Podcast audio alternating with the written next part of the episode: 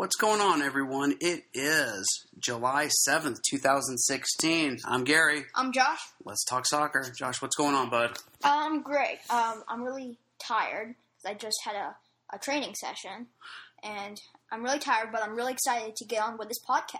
Yeah, man. Um, you have been training hard, and it has definitely been paying off. Um, and before we get started on today's podcast, I want to do a shout out to Coach Cush at McCallie Soccer. Um, it's been great meeting him and getting to know him, and we're going to continue to get to know him. And I know he's tuning in for his first um, Let's Talk Soccer podcast, so we wanted to say hello, welcome, and it's been cool getting to know you, Coach. Um, all right, so let's go ahead and talk about how you guys can find us. And we've started to been we've been getting some really good feedback from people. We've been getting comments, a lot of participation, and it's been great. And we really appreciate it. And we will respond to everyone. So, um, and unless there's questionable content or something like that, we'll read your questions or suggestions on the air too. So please feel free to send us stuff. Um, but here's how you can touch base with us on Twitter. You can look for at Let's Talk Soccer 2 on Facebook. Just search for Let's Talk Soccer 2. And in both of those cases, it's the number 2. Um, on Instagram, we're at Let's Talk Soccer. YouTube, Let's Talk Soccer. And you can email us at Let's Talk Soccer 2 at gmail.com. Again, that's the number 2.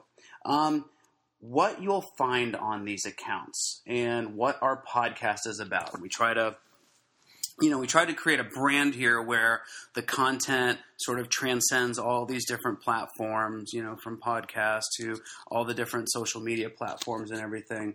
Um, but we're trying to stick as close to our brand mission as we can here. So we are, what we're not about is we're not about breaking news. From time to time, we may post something um, that is breaking just because it's super important or super relevant or super interesting, but we are not you know, in the game to try to outdo, you know ESPN FC or NBC Sports Network or Fox Sports or you know anything like that.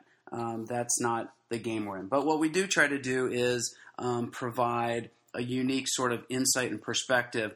I'm a 45 year old dad. Josh is my 12 year old son, and you know, especially um, through Josh's insight and as you listen to these podcasts, you'll learn how much he knows about this sport and how well spoken he is about it. That's the kind of stuff that um, that I think we lend that's unique to any other soccer podcast out there. Um, what you also find through us is coverage of top leagues and top footballers, but we take a special focus on the BPL. That doesn't mean that we won't talk about La Liga or Serie A or Liga or the MLS, but um, that that's when we do talk about those other leagues, it's because something big is happening, like Messi getting a 21 month prison sentence um, for tax fraud, um, which he doesn't have to serve. But you know, that's sort of you know a big deal. So we'll definitely touch on that when that happens. We will talk about the USMNT, the men's national team, when they're in session or when there's something to talk about. With Copa America done and they're on a bit of a break, we don't really have much to talk about there today. Um, we'll talk about sort of what I would call seasonal things, um, like big tournaments, like the Euros are going on right now. Copa America just got done. Things that sort of pop up from time to time that are big and important. We will talk about those things. Um, the summer transfer window is another example of that. We'll talk about that today, and, and we'll cover, you know, interesting pieces of, of those topics, you know, on Instagram or YouTube or Twitter or anything like that. Um, because we have a rising youth footballer here on the podcast, we will also um, week in and week out focus on youth soccer, um, especially as seen through Josh's eyes. But we'll talk about things like training, um, fitness, agility, speed, strength, skills, footwork, the mental aspect of the game. We've got some videos up now. If you go to you know any of our social media accounts, and you'll see um, some of the training that Josh is doing. Um, so you know that stuff is is pretty cool, and you know that is um, I think that's a really interesting element that this podcast brings that maybe others don't talk about. So it's I think it's cool um, being a father and son team here for parents to listen with their sons or daughters. You know, if they are a soccer family like we are, um, this is a very safe environment. We won't be using questionable language or anything along those lines. So you can feel free to to listen to this with your kid. Um, we will also cover soccer related charitable organizations. Um, you know, we like to give back in any way we can, and we think that maybe by using this platform to, you know, on a weekly basis or so, um, you know, sort of focus in on one organization, it brings some attention to um, how soccer can do good for others. So we love that piece of it. Um, and then, sort of lastly, we'll talk about what I would call the digital world of soccer. So things like FIFA 16, soon to be FIFA 17, um, FIFA Ultimate Team and Futhead, different apps, webs, websites, social media accounts that that we're sort of digging at the moment. So we'll be sure to cover those and then post those on all of our accounts too.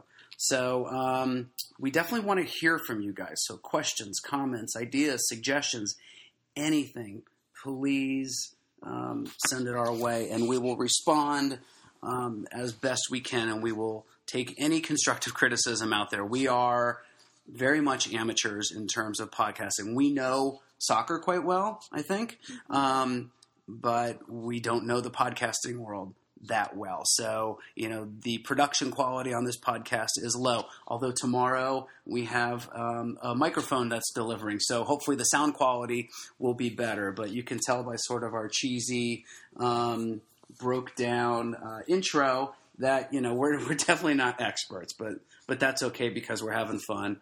and that's what this is all about. So, um, once again, we're a father and son team we are definitely amateurs and we're not professional podcasters or on air talent or anything along those lines, but we love football in all of its forms, whether it's real life stuff, it's youth soccer, it's it's soccer at its highest professional level or national team level, or it's in a digital form somehow. Um, and I really do think and believe that the unique selling point, especially of this podcast, is seeing all of this through the eyes of a um, rising 12 year old footballer who is extremely smart and extremely well spoken and extremely knowledgeable about the game. So, with that said, let's go ahead and jump into the content for today. First off, we have to talk about the Euros. I mean, it has mm-hmm. been just the quarterfinals and semifinals alone have just been so much fun to watch, yeah. so much action. So let's go ahead and jump in on this, and we won't go, you know, minute by minute, play by play, and do analysis on it as much as we'll just sort of talk through it and give some perspective on it, and then certainly all of this leading up to um, the France Portugal mm-hmm. final on Sunday. All right, so let's go through um, game by game in the quarterfinals. So first we have Poland and Portugal nodded at one all after extra time. And Portugal, up to this point, has not had a win in regulation. Um, it's all been after the fact. So um, Portugal was fortunate enough to win five through on penalty kicks. Um, and this time at the Euros, as opposed to last time, Ronaldo goes first yeah, instead so of fifth. He confirms he gets a penalty. He actually gets a penalty instead of last time making the huge mistake of trying to be the hero and not even getting a chance mm-hmm. to um, to shoot for his country. So, and of course, he he nets his. Um, in this match as well, Lewandowski finally gets a goal in the tournament. He had been goalless up until this point. and the goal of the match is Renato Sanches with just. It was a great goal. An amazing goal. It was a bit of dribbling and then a a really great finish into the bottom right corner. Yeah, beautiful, Unstoppable. beautiful, beautiful. Um, as for Poland, I don't know. I don't know. I mean, I guess they earned their spot in the quarterfinals, but they didn't do anything to like really yeah. impress me at all this entire mm-hmm. tournament. Um, Portugal, I don't know if you call it luck or if you call it, um, you know, a winning mentality. I mean, the fact that they hadn't won in regulation time at all, but were able to win all of these very lengthy games, is that a, Mhm. a good thing for them or a, a bad thing for them? I can't, I guess you can look at it both ways. I mean, you know, they can't seem to get the job done in 90 minutes. hmm Um, so everything has to go longer, but mentally, they're strong enough to win all of those Yep. extra long matches, um, which could serve them well if you know if the final, you know, hmm is long. Except Um, they would also have used a lot more energy than these other teams. true. So that could lead to fatigue or yes. um, lack of concentration. Yeah. The good thing is that they have at least one, you know, 24 hours extra than France does Mhm. um, in terms of rest up. But yes, all of those extra minutes definitely wear on you, especially if you're someone like Cristiano who plays every minute of every Mhm. match. You know, that, that will absolutely wear you down. All right, let's move on to the next one then. Um, it's Wales and Belgium, and Wales beat Belgium 3 1. So prior to this match, Belgium looked like maybe they had sort of found a little bit of form. Yeah. Um, and then whatever they found, they lost pretty quickly. Very Um, quickly. Belgium is one of those teams with a ton of talent, young talent at that. Um, but man, they just could not piece it together, except an amazing goal from Nainggolan. so uh, the ball gets played to him on the at the edge, a bit further out. Sort of right higher than the top left corner of the penalty box, right? Yeah, and then he takes a touch and absolutely bangs it into the top left corner. Yeah, actually, he hits it first time. It looked like he. I thought he was going to have the time to take a touch and sort of set up a better shot, but he decides to just crack this thing um, with his laces. Yeah, it's a definitely it was an amazing goal, and I think An amazing goal. contender for goal of the of tournament. the tournament. Oh, for sure. I mean, he got all of this shot. If you haven't seen it, you have to go online and look at it. I mean, he gets it is just perfect technique on this shot.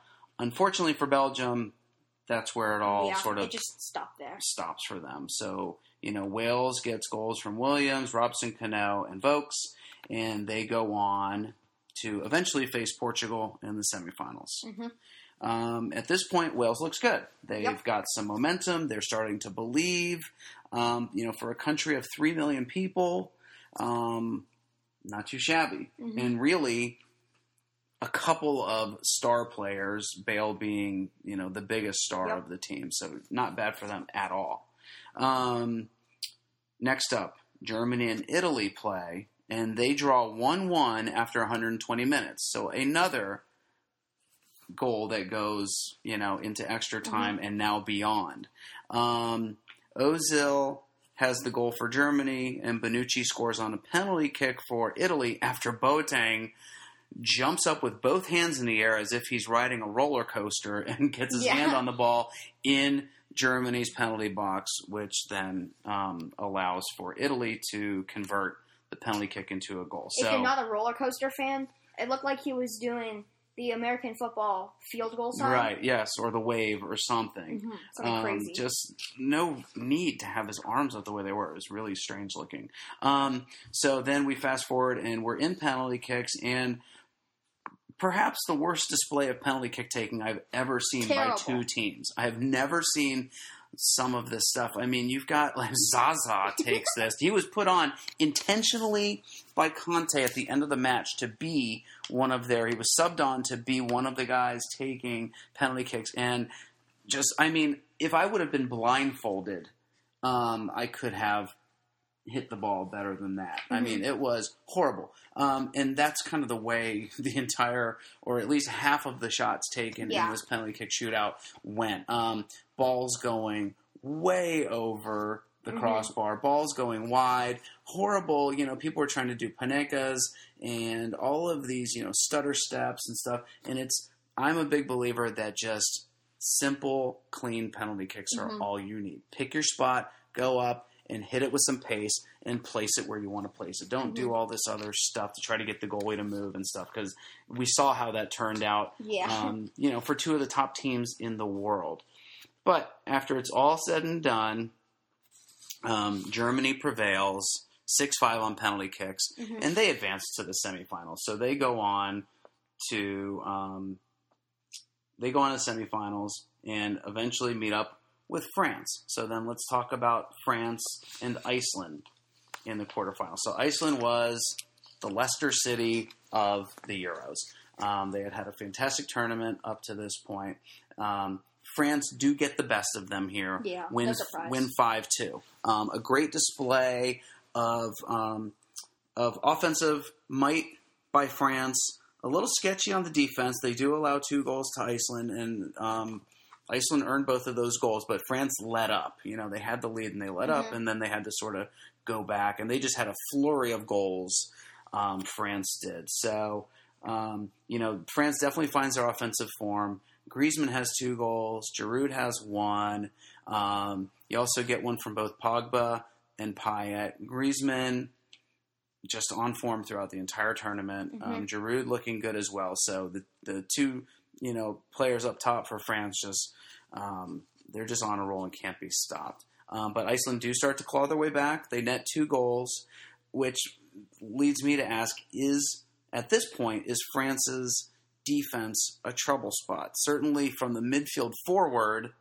Um, I mean, it is an all-star lineup Yes, the best you can get. you get. know, as good as you can get, absolutely. But you know, can their defense, you know, except for Lloris, who has just been a stud in goal, um, that defensive line looked a little bit questionable in that game, and they had in other spots too. So you know, just something to keep in mind as they're going into the semifinals. But absolutely, congratulations and kudos to Iceland Mhm. for going this far. Um, it's a country the size of Kentucky absolutely amazing. Supposedly, the welcome that the team got back from um, from their fans when they landed back in Iceland was amazing, and they earned it. And they should absolutely for people for most of these players who are not full time footballers. These guys have other real jobs. Um, just to make enough money to live from. This is an amazing story. if so. we go to uh, their manager, the Iceland's manager, uh-huh. um, when they beat England, if you think Mhm. about it, Roy Hodgson makes about uh, three million dollars a year Uh-huh. off his job, Mhm. and the Iceland manager is a part-time dentist. yeah, so there you go. Um, okay, so now we go into the semifinals. We've got our two matches are Portugal and Wales and France and Germany. So we'll start with the first match first, Portugal and Wales. Um, in the first half, I thought both teams looked looked more like they were trying not to lose than they were Mhm. actually trying to win. They all seemed to be playing back on their heels, and it was just they were hoping not to make mistakes much more than they were hoping to put a goal in. Yeah, they were seeming something. just they were. Uh, it seemed like they were just trying to make sure they like they didn't care if it went to extra time. They were just trying not to lose. Absolutely. Second half is a different story, though. Um, at least it was for Portugal. So Portugal start to turn up the offensive power a little bit, and it begins with CR7 and an amazing header. He gets up probably three feet higher than anybody else on a corner and just heads the ball in. And it was it was amazing. I mean he just Mhm. showed his athleticism. He got so much higher than everyone else. Just an amazing amazing goal. And this is the thing with with the top players in the world they are the ones who will do things like this they want the ball and they will make every effort to lead their team on to victory Mhm. they when the pressure's on they want it um, Second goal for Portugal comes from Nani with an assist for Cristiano. So, so Cristiano gets a goal and an assist in this match, and is definitely the leader of his team there. In fact, um, CR7 with his goal, he ties Platini for most goals ever scored in the Euros. I would say it was an accidental assist from Cristiano. It was more of a stuffed shot. It was he, but yes, uh, you know, statistically speaking, he got the assist. yes, he did. but it but it definitely was. Um, Wales did not look good the entire match. Um, I think the loss of Aaron Ramsey or the absence of Aaron Ramsey from this match um, hurt them quite a bit. Um Bale, I thought Bale played well, as well as he could have. He was all over the pitch without having Ramsey there in the middle. Um, you know, I think Bale tried to not only play his position, but he tried to play Ramsey's position too, and um, I mean, he was box to box pretty much the whole match, and did he was Mhm. trying to be as involved as he possibly could, and it just didn't work out for Wales. But also, congratulations to them on a great tournament. Yep. The second semifinal match, which we just got done watching, was France and Germany. Um, it was it was you know two ends of the spectrum. France looked amazing, hmm and Germany just looked uh, sad. Yeah, they looked hopeless. They did. They, um, especially when they were down by a goal, they just lost. You know, they. Um, so Griezmann scored both goals for France. He um, converts the first goal. It's a penalty kick right before the halftime whistle blows on a Schweinsteiger handball, which was unfortunate. But for whatever reason, um, Germany keep doing these handballs in the box that have starting to hurt them. Yeah, Did excessive. ultimately kill them. Yeah, excessive for sure. Um, and so Germany comes out. So France goes into half up by a goal, and Germany comes out just looking Yeah. pathetic in the second half. Um, Griezmann gets his second goal in the second half, and at this point, um, nothing good was going to happen for Germany. They had so many near misses. Um, shots that either hit the post or went just wide, or Lloris made a spectacular save on. It was just not meant to be for Germany today. Yeah, and I actually think Germany could have gotten a couple penalties in this match. Yes, yeah, there were some call- some there were some opportunities where the ref could have called it either way and probably would have been right. hmm Um, you know, one for sure that he could have called, I think, and he didn't. But you know, it's it wasn't his fault. It could have been called either way. Um, so now France face Portugal, and before we talk about that match, I just want to say, and we were talking about this while we were watching the match, is um, France are scary good, and they're young. Um, you know, it's two years from now, and a lot can happen in two years. But they are right now my pick to win the World Cup in 2018. Yeah, I I couldn't see any other team than France. I mean, you know, they are they just they look tough. Um, all right, so that's probably sort of gives away my my pick for who's going to win in the finals on Sunday. But let's go ahead and talk about that, and we'll make our predictions. Um, you know, we've got France is the home team.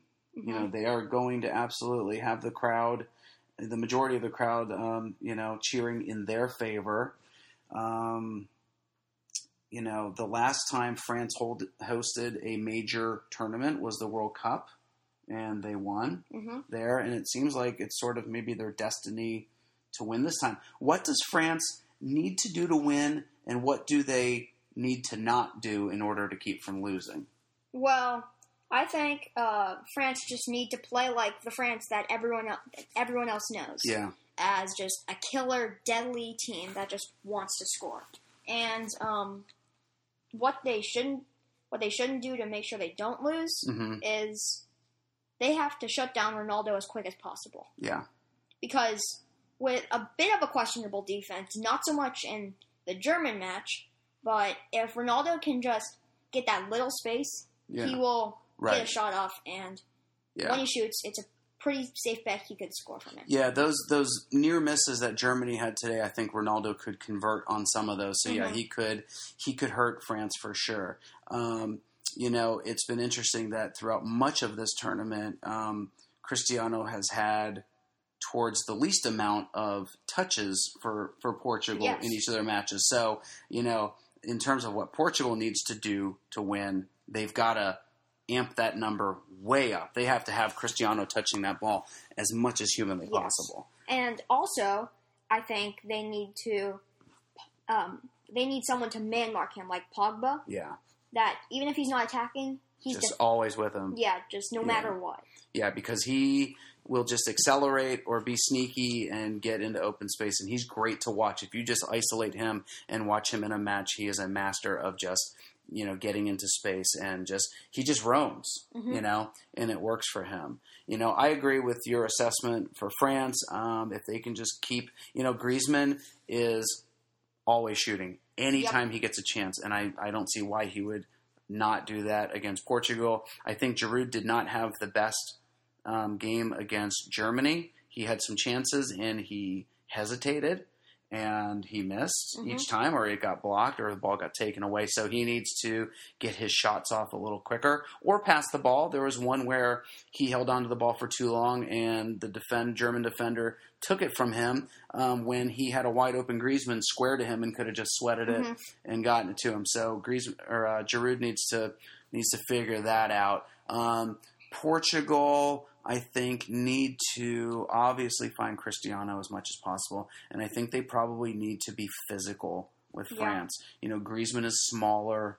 Um, you know, Payet's a little bit smaller. I think if Portugal, you know, the likes of Pepe and Quaresma and players like that can get physical with France, I think Mhm. that maybe that helps somewhat. I, I honestly don't see the, you know, I don't see Portugal winning this. Mhm. I see France winning relatively big, maybe 2 0, 3 one I think there's going to be some separation and it won't be a super close match. Um, but stranger things have happened, and Portugal's held in, Mhm. held on to it this long, and, you know, just takes 90 minutes, or in Portugal's case, 120 minutes um, to win this. So, so we will see. It's pretty much Iceland, England all over again. I think so. Um, all right. Before we wrap up Euros, anything else to say about this? I will be sad to see this tournament go. It's been awesome watching. yeah, it's been exciting, very exciting. It has been. I love big things. Although the only thing that I'll be happy to see gone is that DirecTV power to turn back time commercial that every break ESPN gets in the Euro programming, they play that commercial and it's just I can't wait to get that song out of my head. We have the power to turn back time. Don't do that to me. Um, and also, and we'll explain more um, a little later in the podcast, but please, you know, keep listening because we're going to announce a really cool FIFA coin giveaway that was Josh's brilliant idea. So we'll get to that towards the end of the tournament. Um, but I think that wraps up our Euro segment, and we will continue on. Okay, so let's go ahead and switch gears now to the summer transfer window. It officially opened for business on July 1st, although it seems like there were a lot of announcements and things going on prior to that. So I thought probably the best way to break this down because there's a lot of news and we won't cover it all um, because something is happening. It seems like every minute and every source of information about this has something unique that another one doesn't. So there's no way we can compile it all, but I think we are hitting on the bulk of it and certainly the most interesting interesting pieces of it. Um, what we'll do is we'll cover actual transfers, and then we'll talk about the transfer rumors who may have some truth to them or may not have any truth to them, but they're certainly interesting to talk about.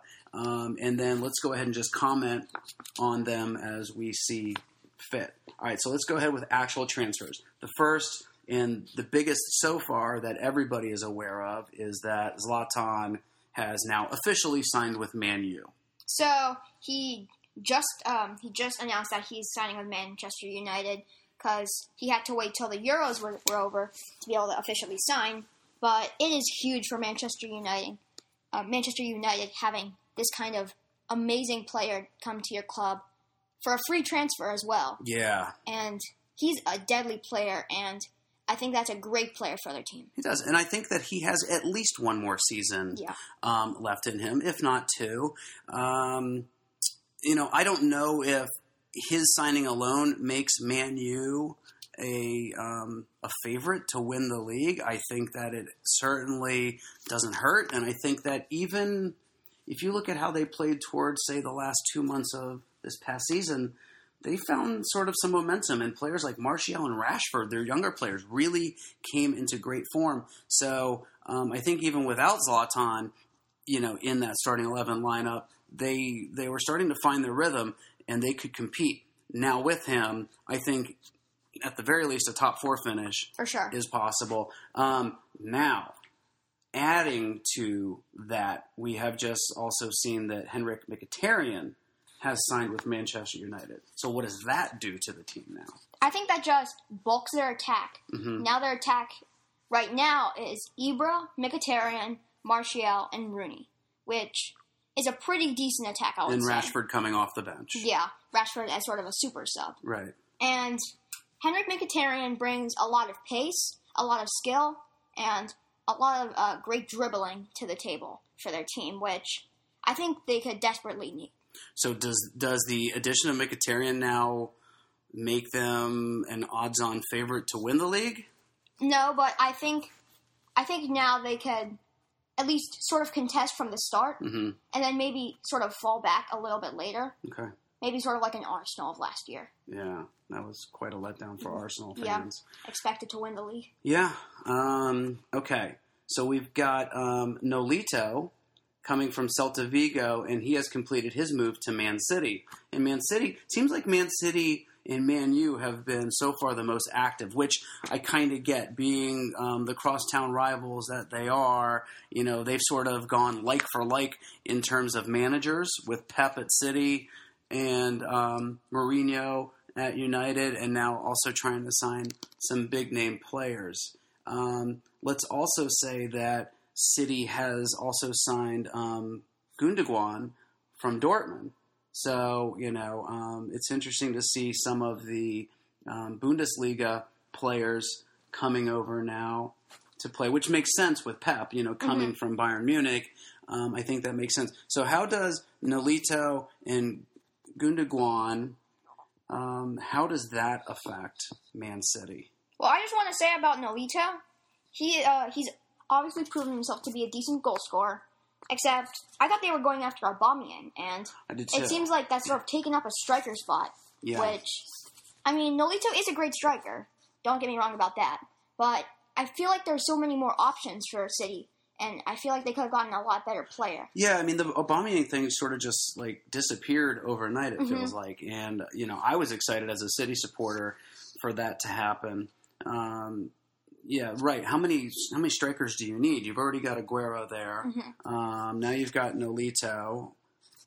You know, albeit I think that if Aubameyang did come, that Nolito would either have to find a new position Mhm. or would come in as a sub in a lot of cases. But also, in a way, maybe you want some depth at certain key positions because if you're playing Champions League soccer as well, you can't run your starting 11, you know, match in and match out Mhm. all the time. So you do need the ability to sort of flex your um, your starting 11 from time to time depending on, you know, if you're playing in, you know, FA Cup match Yeah. or you know Champions League or something like that. So maybe maybe Pep is doing the right thing and sort of you know stocking up Mhm. on talent at certain positions. Yeah, and also Aguero seems to get injured quite a lot of He times does. throughout a season. He's a Yeah. very injury-prone player. Yeah, absolutely.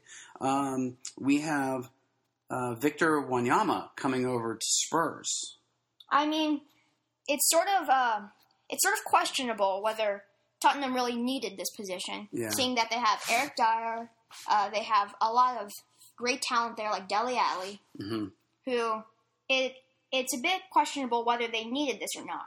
But like a team like Spurs, they're going to go through uh, Champions League football next year. Yeah, It's always good to stock up on those positions that are going to be running a lot.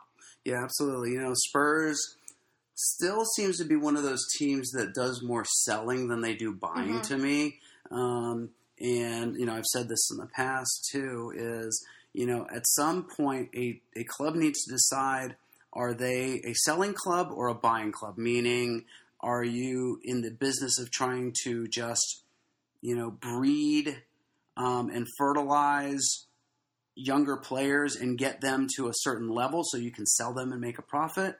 Or do you maybe build some from within, but then also look outwardly and purchase great players in an effort to win titles? And I don't feel like, although, you know, um, Spurs had a great season this past season, um, I still don't feel like they're completely committed to winning titles. hmm You know, I don't see them making those moves. Um, this one was announced quite a while ago, it feels like, but I guess it's official now. Is that um, Xhaka is um, going to Arsenal? Hallelujah! Uh, finally, an outfield signing for Arsenal. Yeah, For the past three transfer windows, that's been their first outfield signing out of their whole club, which is quite sad to be honest. Absolutely. But at least they're getting a very slow start.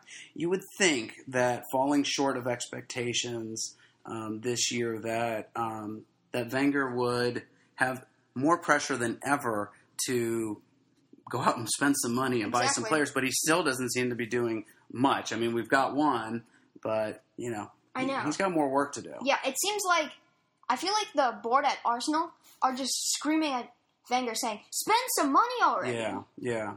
Like encouraging him to spend money. you know that it, that's not a bad problem to have. I mean, a lot of managers would would love to be in his situation. Uh, we have a little bit of activity here at Liverpool. Um, let's see, we have Sadio Mane um, moving from Liverpool to Southampton.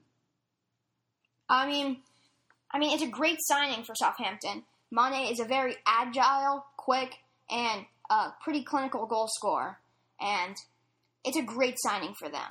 He's he's very clinical in the box, and he works super hard, just Yeah. like Shaqiri and Aguero. And we also have, um, and I didn't see this one coming, is Martin Skrtel leaving to go to Fenerbahce. That is uh, a big hole that Liverpool are going to have to fix in their defense. Uh, Skrtel is their top defender by I far. mean, he was a leader out there too. Yeah. So you know, I'm not sure. I mean, I guess he's getting older in age and maybe can't perform like he used to. It's interesting now. All of a sudden, it seems, or all of a sudden, to me at least, it seems like, um, you know, uh, Turkey and the U.S. are these places for players who aren't necessarily their careers aren't completely over yet, but it's certainly towards the tail end of their careers. But but in the MLS, has sort of been like that for a little while now. But um, it seems like Turkey, you know, a lot of players Mhm. are starting to head over into their league as well. Um, and the other piece of activity, another person leaving is Victor Valdes, backup goalie for Manchester United and certainly from Barcelona fame, um, was released from Man U. So no team for him yet. He's just been released by the club. now he, he I feel I think he only played once for Man U hmm in two seasons, so he clearly wasn't getting any playing time. But I mean, you do have David De Gea in front of you. Yeah. It's hard to get any playing time, and he just isn't like the goalie he used to be. When he used to play for Barcelona, he was amazing. But you know, it seems like you know he was at Barcelona and they were doing great, and then he left, and that was like almost the last you heard of him. Mhm. You know, he just sort of like literally fell off of the radar. So Yeah, he um, disappeared. yeah, that one that was interesting. All right, let's go ahead and move into the rumor mill now. So um, we know that Real Madrid have officially confirmed that they've activated the buyback clause for Alvaro Morata. Um, this has now, now that Morata is, um, you know, back up for sale potentially, there's a lot of interest, especially from Chelsea, Arsenal, and Man U. I think Chelsea could use a proven striker. Mhm. Even though Morata is a great striker, I still don't feel that he is the the perfect striker that yeah. pretty much scores one every game or somewhere close to that. Yeah, Ar- Arsenal too are in need of a striker. Yes, so. they desperately need even just an outfield player they could use. No, it doesn't seem like Man U needs another striker. No, but, they just got know, Ibra. right. Um, so we'll have to see about that one. Okay, um, Sevilla have expressed interest in Joe Allen and Luis Alberto from Liverpool. Um, Liverpool want 10 million pounds for Allen and 7 million for Alberto. Well, Joe Allen, he's getting sort of to the end of his career. He's getting quite old. he did have a decent Euros, Yeah. but I don't think that's enough for a 30 something year old player to be able to uh, sort of uh, start with the rumors to get to another club. Yeah, especially with a, a Sevilla team that is very young and they sort of they sort of have their kind of team already built up. right. And I don't think Joe Allen would really fit in there. Luis Alberto I could see though because he is Spanish Yeah, and he's very young, he's quick, yeah. he has uh, good skill, so I could see Luis Alberto hmm from Liverpool happening, Yeah. but not Joe Allen. Okay. Um, this one's interesting. So the first part of it is not really a big surprise. Um, both Man U and Real Madrid, and I'm sure you know dozens of other clubs around Europe are interested in acquiring Paul Pogba from Juve. But here's the catch: um, as teams are starting to promote their new kits for the 2016-2017 season, Juventus have used Pogba um, wearing the new kit in a lot of their ads and on their website and stuff. So it's almost like they're saying he's here to stay. hmm Um, don't even think about it. Yeah. So, you know, I think if you're a Juventus supporter and Pogba does leave, you've almost been. It's a bit of bait and switch. You've sort of Mhm. been fooled into thinking he's coming. I mean, if you're buying, say, season tickets, or you're buying a Pogba jersey or Mhm. something, and then he's gone, I wouldn't be happy about that. Yeah, I mean that's that would be so disappointing just Yeah. to know that. But I mean, out of those two teams, I could see him going to Real Madrid, Yeah. uh, simply because one, Real Madrid have Champions League football, Mhm. and I think that's what a young, talented player like him wants. Yeah. And Man U didn't respect him when he was there. He went out uh, from Man U to uh, Juventus Yeah. on a free transfer, and they're definitely regretting that now. Well, there's one thing that will allow Pogba to forgive Man U for that, and it's more money. Yes. So if Man U can beat out any offer that Real Madrid or anybody else is making, I'm sure he would find it somewhere in his heart to be willing to forgive Man U for that oversight. Yeah, So, and reportedly they're making like a hundred million dollar yeah, uh, offers for him, which it's really hard to turn down. poor guy. Okay, uh, speaking of Man U, they're interested in Julian Draxler, who, at least for one match, sorry, my voice cracked there, um, who for one match um, in the Euros had an amazing game. Um, I think he had a goal and two assists or something like Mhm. that, um, and looked phenomenal in that match. So, what do you think about this? I, I think it's sort of questionable. I wanna. It's gonna. I feel like Julian Draxler could sort of be like a Falcao or a James Rodriguez, who sort of, uh, who sort of just fades away after a Uh-huh. season, and he's just a one-hit wonder. hmm just is good for one season, and it would it would be a good signing as a player of Julian Draxler's quality. But can he consistently keep this form for Yeah, them? I saw a lot of talent in him, especially in that match. You know, I tried to really watch him, and I was really impressed with um, how physical he was in terms of you know his desire to get to the ball. Um, he would run box to box. You know, he was he played he played a great game in that game. So Yeah. certainly has.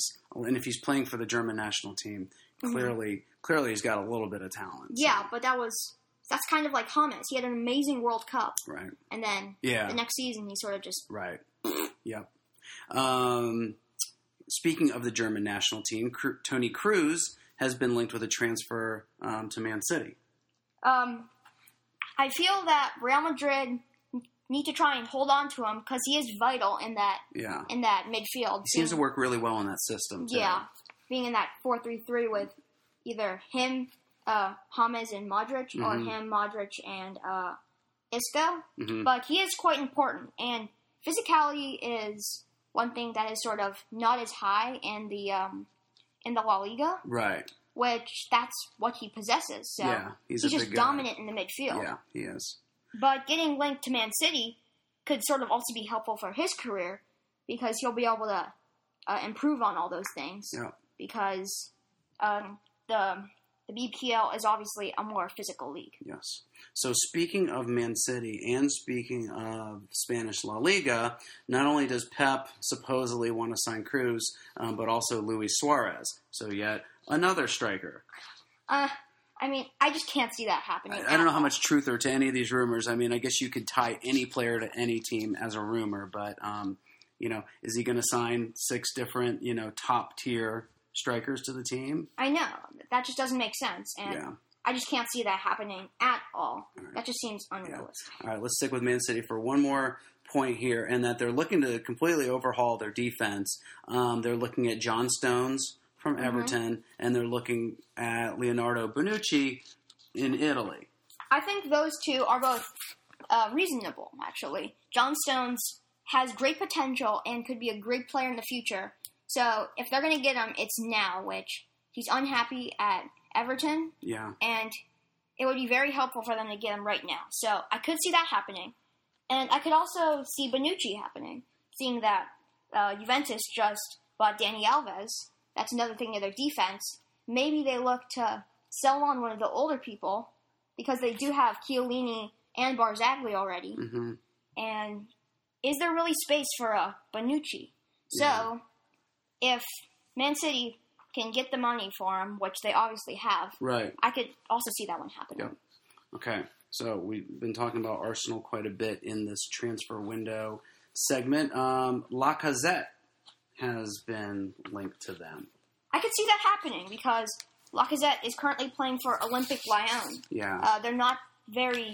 I mean, they are big, but they're in France, and it's pretty safe to say every single year PSG is going to win. Yeah. So if Lacazette wants to continue his career, he is still quite young.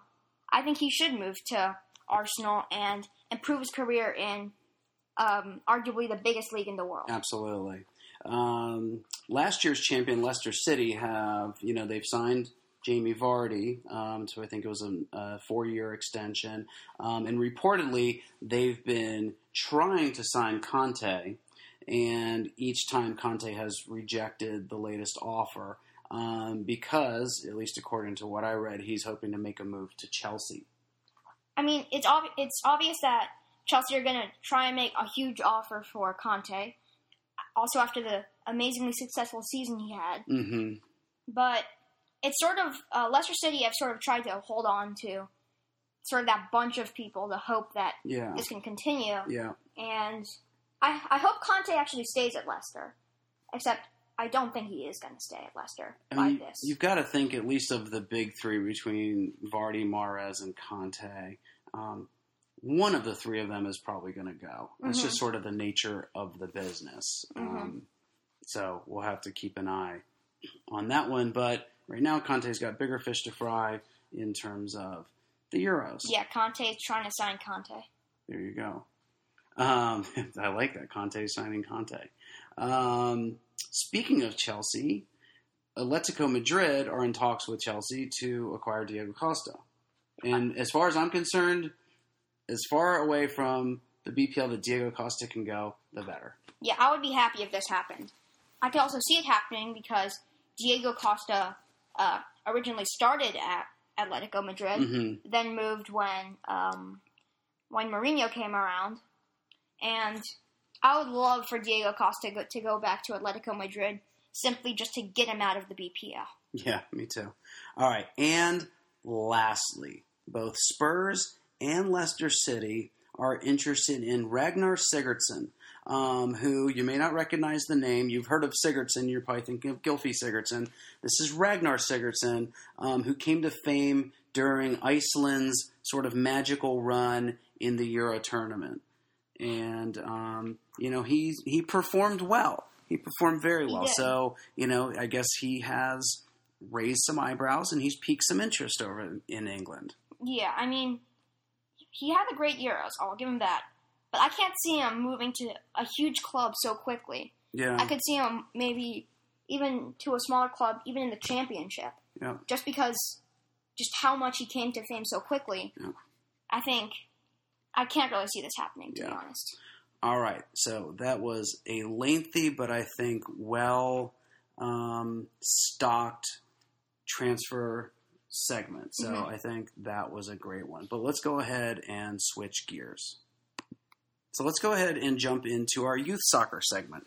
So, um, what we've been working on lately, you know, Josh is always working on sort of technical things. You know, as a striker, he's working on his shooting um, and his mobility, and um, you know, taking on players one on one and possession and things like that. Um, but what we what we're trying to do, at least what he and I are doing, um, you know, as a small team here, is working on how do we improve those skills with um, sort of underlying um, fitness and technique and stuff like that. And what I mean is, for instance, we're working right now on his speed and his change of direction.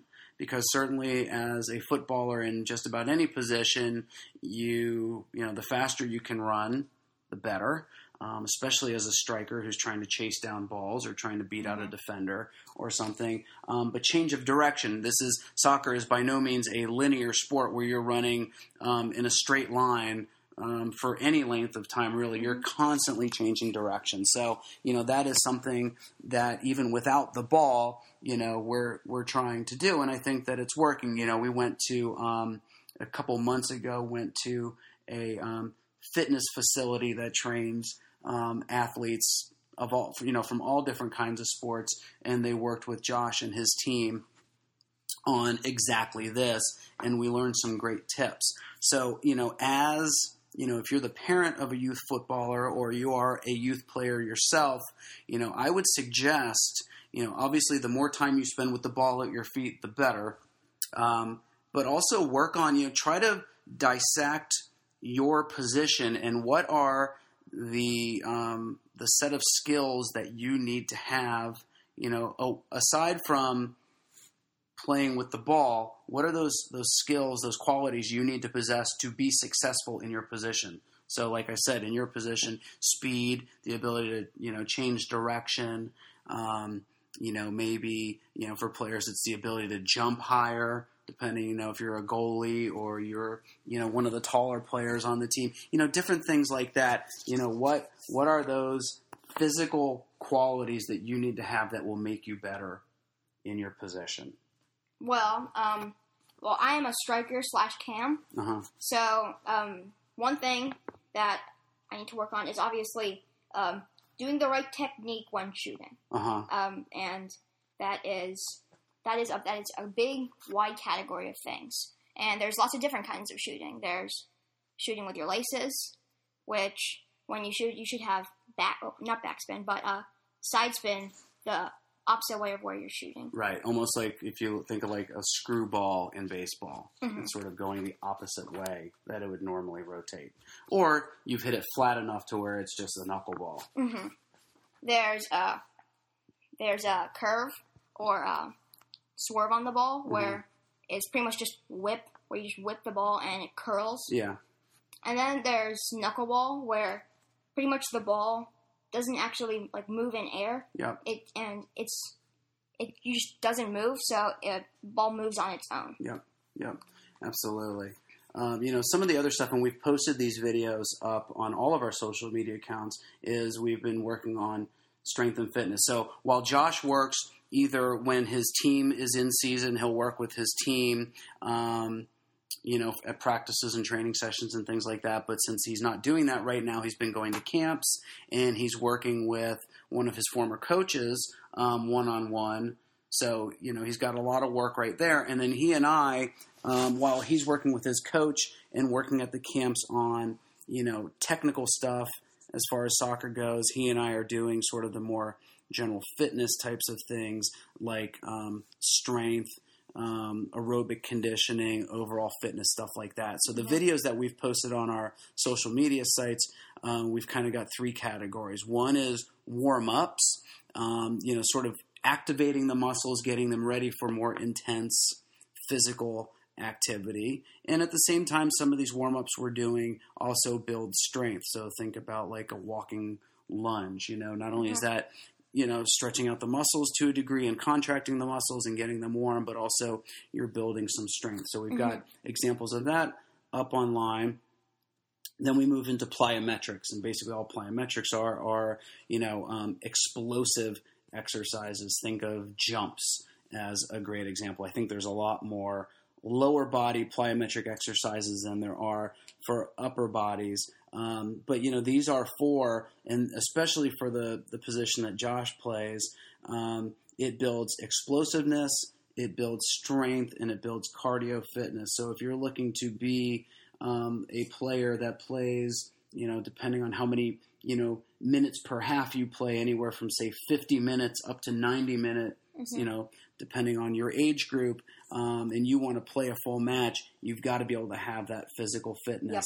Um, but these plyometrics also improve your jumping ability, um, just your overall power. Even if you're trying to maintain possession of the ball or gain possession of the ball, just to be able to have a sturdy lower body and a strong upper body and even a tight core to be able to not get knocked off balance, stay on balance, and you know either Mm-hmm. maintain possession or dispossess someone. I think is important. And then the third area that we go over in these videos is the core, um, which I just mentioned. But of course, the core is important in any aspect of any sport and just in everyday life. So, you know, for Josh to have a strong core is sort of critically important. Um, today, you had a session um, just not too long ago, actually, um, with your former coach, and you guys worked on um, on some things that either you need to improve on, or just that are, like we've been saying, are sort of critical to your position. Um, the shooting was an obvious thing, um, but you also worked on um, making good traps, which is a nice finesse touch, so that you're not losing possession of the ball and you're sort of laying it off in just the perfect position to either dribble, make a move, or shoot. So, um, how did that go?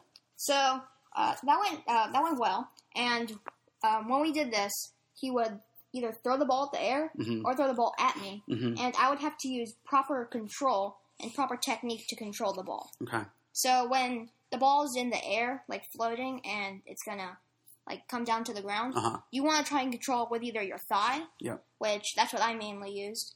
It's um, you want to hit it right on the, the Sort of the meaty part. yeah the muscle, Yeah.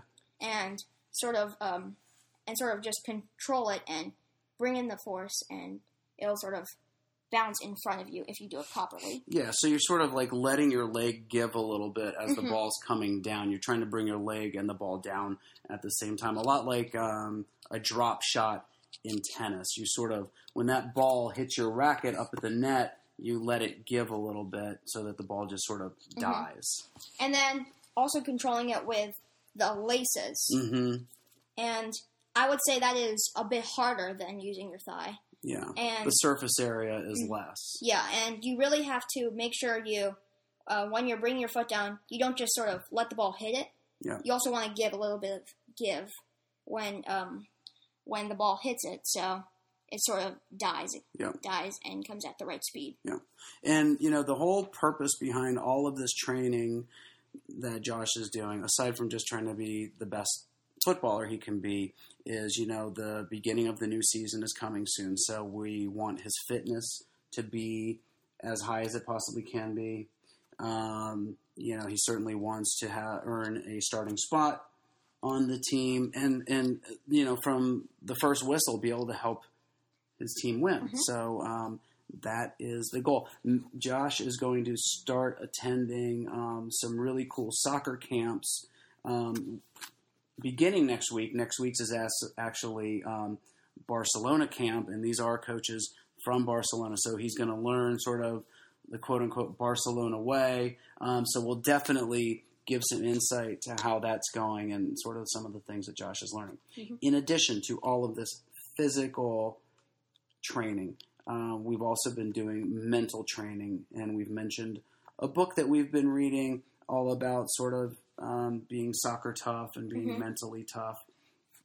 And in a nutshell, this is all about basically just envisioning in your mind what success looks like. So Mhm. many athletes go into a match or a training session thinking, okay, I don't want to do this. I don't want this guy to beat me. I got to make sure that I don't, you know, that I don't take bad shots or I, I Mhm. don't let the ball, if you're a goalkeeper, I don't let shots go in or whatever.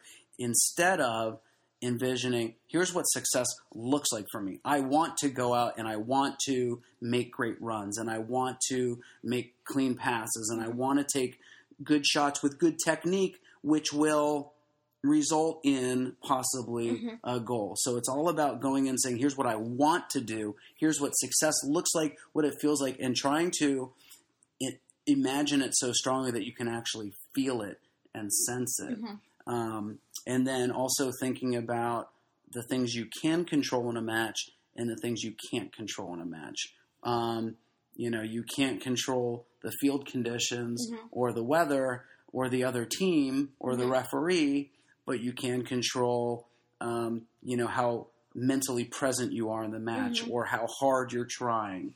You Mhm. know, um, being you know aware of your positioning on the field, Yep. things like that. So it's a phenomenal read, and I think that that is really beginning. I think you had a really great training session today, and we practiced what this book is telling us in terms of, um, or I should, I don't mean we, Josh is practicing this stuff. I'm just reminding him of it. Um, but you know, I think it paid off with a really great session today. So, um, so I think that was good. Okay, now we are going to switch gears over into the charity that we're sort of digging this week. All right. So the charity that we're digging this week is called Soccer Aid. And for listeners in the U.S., um, this may not be super relevant. It's much more of sort of a UK based or European based um, organization. But what it does is that it raises money to help UNICEF, UNICEF build a safer world for children, um, which is sort of a, a big, broad thing, but it's a phenomenal mission. Um, it's raised over 5 million pounds for UNICEF to date.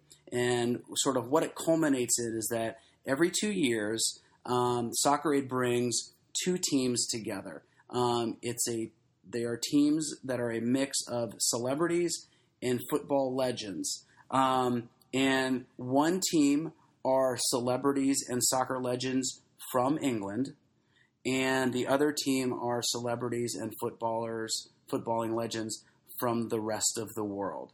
Um, and you know, you've got names like Ronaldinho coming out, Mhm. Gary Neville, you know, um, some of the boys from One Direction in terms of uh, which I'm not familiar with them, but I know the name, you know. But um, so sounds like a really cool thing, and it's Mhm. an opportunity um, to see at the very least some of these legends of soccer go out and play. But I think it's a really it's got a really cool mission. I know David Beckham is extremely involved with UNICEF as well, so it seems like um, that UNICEF has a lot of assistance coming in um, from the soccer world. But what UNICEF does is that it provides um, support or offers a lifeline to children in danger. Um, so some of those um, areas of danger that children are in that Soccer Aid helps and donates money towards are um, providing nutritious food, um, giving them critically important vaccines to keep them healthy and disease free, even things like clean water or protecting til- children from violence, um, abuse, exploitation, things like that. So, you know, when you hear stuff like that, you know that while um, you know soccer is just a game, um, what it can help raise, Mhm. you know, awareness of and support for is um, is super important. So, you know, this is just something that you know definitely just go online and look for Soccer Aid if you're interested in learning more information. But this is just something that we wanted to call attention to segment, we're going to go ahead and move into the digital world of soccer. And we're going to start with FIFA 16, and this is Josh's area of expertise. So I'm going to go ahead and let you take it away. Okay, so firstly, we're going to talk about the new transferred FIFA cards. And uh, pretty much what these are, they're pretty much uh, when you play FIFA, there's a card and it has the player's nationality, their club, and their league on it. And um, it's pretty self explanatory, but transferred cards um, are from their different teams, so they Mhm. have a different uh, um, club. So hmm pretty much you can you can buy these cards and they're uh, very different to the game and they add different um, different kinds of style to your ultimate team So they're sort of never before seen cards, right? So, Yeah. like um, Zlatan in a Man U jersey Mhm. is an example of a Yes. transfer card, right? Yeah.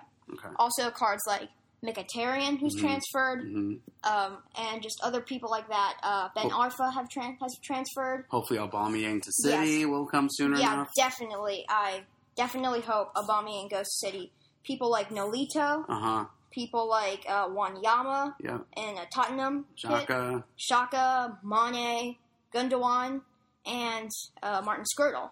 And then also, um, and then also, when these players transfer, hmm um, their prices in those cards will rocket high Oh, because they're super new and no one's seen them before. kind of like collector's cards or something. Yeah, like the Ibra card, Uh huh. um, like quadrupled his price Yeah. simply because he was in the BPL and played for Manchester United. So, if you if you pack one, if you um, if you if you find one on the market, Mm-hmm. I would advise buying it, and because it's super new to the game and adds so much different things to the game. Cool. Awesome. All right, I'm going to go ahead and chime in here for a second because it's actually an email that I got recently um, about Xbox DVR. So um, it is a subscription service, and it sounds like it's brand new. But basically, what it allows you to do is it gives you sort of unlimited, depending on which. Um, yeah, I guess it gives you unlimited capacity to save all of your clips. So if you're playing FIFA and you know you're saving game clips and things like that, um, you know, in the past you've sort of been taking up space on your Xbox Mhm. device. Um, and you know that stuff can, especially with video content, can fill up kind of quickly. But what this service allows is it gives you sort of unlimited storage capacity, but also it allows you to link certain social media accounts directly, so that each time you record a clip or save a clip, it will automatically upload it to those sites as well, Mhm. those platforms. So right now, I think it's YouTube, but eventually, um, it's also going to have um, Twitter and I think Twitch accounts as well. So Mhm. you know, um, the more you save it. So I think that's kind of a cool. It's a it's a way to immediately share rather than you going in and having to manually post these videos in all those different places. It just automatically um, integrates and uploads it. And I think it's a cool feature. Um, and there's different sort of this is not a free service as far as I can tell. It's sort of a subscription service, but it starts as low as five dollars, and I believe it's sort of a monthly fee. There's different options. There's five, ten, and twenty dollars, depending on how many months. I think five dollars gets you one month, um, and you can either choose to bill monthly or buy a whole year's worth. So you know, kind of a cool feature, I think, and definitely, um, you know, sort of. I think, especially for people who save game clips in FIFA or Madden or something like that, I think that um, hmm I think that it's kind of neat. So um, let's go ahead and we always cover the FIFA Ultimate Team, the FUT stuff, and we have a really cool team of the week this week, and it is Classic Europe Heroes. So, Josh, as you usually do, do you want to take it away? Yep, I will. So this team is made up of retro cards of uh, Europe's some of Europe's best international players. I would say ever. Of all time, right? Yeah. So uh, the front three is David Villa, uh, Totti, and Torres. Definitely a legendary attack there. hmm Uh, not so much with Torres, but definitely with Totti and Villa. They are definitely at legendary status. Yeah. The midfield is Stevie G, Pirlo, and Lampard. Um, a full MLS Yeah. um, three, and all complete legends as well. yeah, absolutely. The back four is Fabio Coentrao, uh, Philipp Lahm, Ashley Cole, and uh, Bosingwa of Trabzonspor. And Yeah. uh, in the Turkish Super League, and also from Portugal. So, um, all of them are just complete legends, especially Philipp Lahm and Ashley Cole. Yeah, I haven't heard Cole's name in quite a while. And in between the sticks is Reina. Pep which- Reina. I haven't heard very much of him lately, but he's still up to date. And how about we look at the the bench here, and we've got a lot of familiar names here too. So we're going to start off with Balotelli. Wow, How? How? Just how?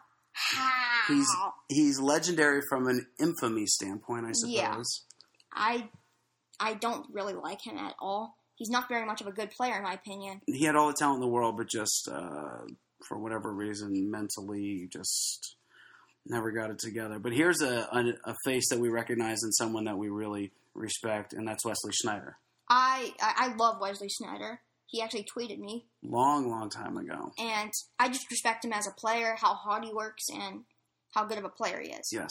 And that can also be uh, said for Xabi Alonso of Bayern Munich. Yep, absolutely. So that's a pretty cool team. And if you haven't checked out this stuff before, go to futhead.com. That's just F U T head.com, and you can look for teams of the week and create your own um, squads, build your own squads, and things like that. All right, let's go ahead, Josh. You have we in this segment too. We try to cover like a website or an app or an account um, that we think is cool, and this one is called One Football. So I I've really found One Football as a very helpful website. Um, pretty much, it's kind of like a four four two. hmm It it gives you that up to date news on just overall news and also transfers. It's up to date like in the minute. It gets up to date really quickly, and Mhm. also uh, you can check scores from here as well. So So there's it's not only a website, but it's also an app you can mhm, download. you can download, Okay. and uh, you can choose like your favorite teams, hmm and you can get their news. You can just get all the news, and then also transfer news, which it's just you know this before it actually shows on like TV, Yeah. and it's just up to date. Cool. And then you can also check game scores from here as well. Very awesome. You can check different leagues, different tournaments, all that sort of stuff, Mhm. right? And then there's also specifically a Euro tab where you can check scores from there, the table. So as certain big tournaments are going on, um, they will just kind of be integrated into the app and the website and stuff. And then it also shows stats from these leagues as well. So you know, um, before we know it, FIFA 17 is going to be here. So I think the release is sometime in September. Um, but right now, what EA Sports is asking everyone to do is vote for a player to be on the cover of FIFA 17. Um, and there's four choices. You've got Anthony Martial from Man U, James Rodriguez from Real Madrid, which I find a little bit interesting. Mhm. Um, Eden Hazard from Chelsea, which two years ago that would have probably Mhm. won, um, and Marco Reus of Dortmund. I'll be completely honest, a very depressing four. Like I, ex- All fine players, but just not. mhm. You know, you've got Messi on the cover in the past, and Yeah. now these guys. So Yeah. you know, nothing against these guys, but Mhm. they're not Messi. I, I want to go into a bit of detail with this. I'm a bit confused how Anthony Martial he has a decent season with Man U, but I wouldn't say he's that huge that he's already getting on covers of video games and that stuff. Well, but if you look at all these players, they're still relatively young, um, and they're emerging, rising Mhm. players. Um, so I think that's part of it, just from looking at who we have. Um, Yeah. And I think that they'll kind of resonate with, you know, the gaming community and you know kids like you who Mhm. play a lot of FIFA. So, um, so um, if you'd like to, you can go online and vote for your favorite player, and then we'll see. Um, we'll see who the most and I have popular one player question is. for you: Huh. Who do you think you're going to vote for? Uh, I think I would vote for Hazard, despite a letdown of a season this season. I think he's immensely talented, and once he gets through the sort of this mental blockage that he has, um, I think he could be the next great player. I'm I'm going to vote for Marco Reus Okay, uh, because I don't really think Anthony Martial deserves to be on the cover. not yet. Same with James Rodriguez, and I would actually vote for Rashford over Martial. Mhm. Quite honestly, yeah, Rashford had um, like a much better reason why he should be on the cover. he's just so young and, Mm-hmm. and just took off, you know, in a flash. So Yep. anyway, so if you'd like to go online, vote for the cover of FIFA 17. All right, we want to announce our first ever giveaway. Josh's idea, I think it's a phenomenal idea, and we're going to give away FIFA coins. So Josh has about 8 million extra, I guess, coins that he's accumulated over time. So we're going to give away a total of 8 million FIFA coins. Um, these are for iOS only, specifically, right? And what we're going to do is give 2 million coins each to the first four people um, that that comment back to us. And I'll go through the, the rules in a minute. But the way this will be is the first, there'll be four winners. Each of them will get 2 million coins. So that is our total of 8 million, just to be clear. But here's how you win. So you're going to go to our Instagram page, and we will, by the time you hear this podcast, we'll have it up on our on our page there. Um, and you're going to look for our graphic, our meme of um, the FIFA coin giveaway. You'll definitely You'll know it when you see it. Um, all you have to do is comment back on that photo, on that image, the letters LTS, as in Let's Talk Soccer. So the code word again is LTS. The first four people who do this, who are actual people and not bots or anything like that, are actual human beings, um, they will each get 2 million iOS FIFA coins. Um, we will contact those four winners. And so if you, you are one of the first four, we'll contact you back. From there, to verify that you're not a bot or something, you have to DM us back and let us know what player. The way this is going to work is sort of a, a transaction. Um, you're going to let us know a player that you're going to put up for sale um, in the iOS FIFA app. The current, the new season, not any other season, must be the new season, and Josh will go in and buy that player from you for two million coins. Mhm. Right? Yep. Okay. So again, here's how you do it. First four that comment on that FIFA coins giveaway image must comment with the code word LTS. We will then contact you. You have to DM us back.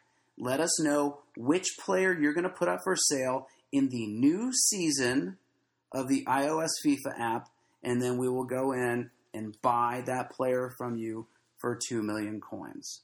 Um, if we let you know that you've won and you don't DM us within 48 hours of us sending you that message, we can choose alternate winners to receive Mhm. your 2 million coins. So we're going to try to make this quick and immediate, but you got to sort of play along with us here. So um, it'll be fun, and it's a thanks for listening to this podcast. So we're going to go ahead and close it out. I think today was a phenomenal podcast. Yes, we talked was. about some great stuff in the Euros, which has been super exciting. We've talked about um, some great summer transfer stuff, and still a lot more to come um, in respect to that. Um, your youth soccer training, which is going well, and hopefully we can help some other aspiring footballers train and become better players. Um, and we talked about a lot of cool stuff, sort of, you know, along the realms of uh, online or digital soccer as well. So I think this was a really, really cool one. Maybe, maybe our best yet until you hear our cheesy closing, which is uh, a fake audience applause. So yes, sorry about that. very great. All right. So, just again to remind you how you can contact us, and we absolutely want to hear from you. On Twitter, we're at Let's Talk Soccer 2. That's the number two. Um, on Facebook, also look for Let's Talk Soccer 2, the number two. Instagram, at Let's Talk Soccer. YouTube, just look for Let's Talk Soccer. And you can email us at Let's Talk Soccer 2 at gmail.com. And the last thing we'll ask is please subscribe to this podcast either on Google Play or iTunes or SoundCloud and share it with your friends.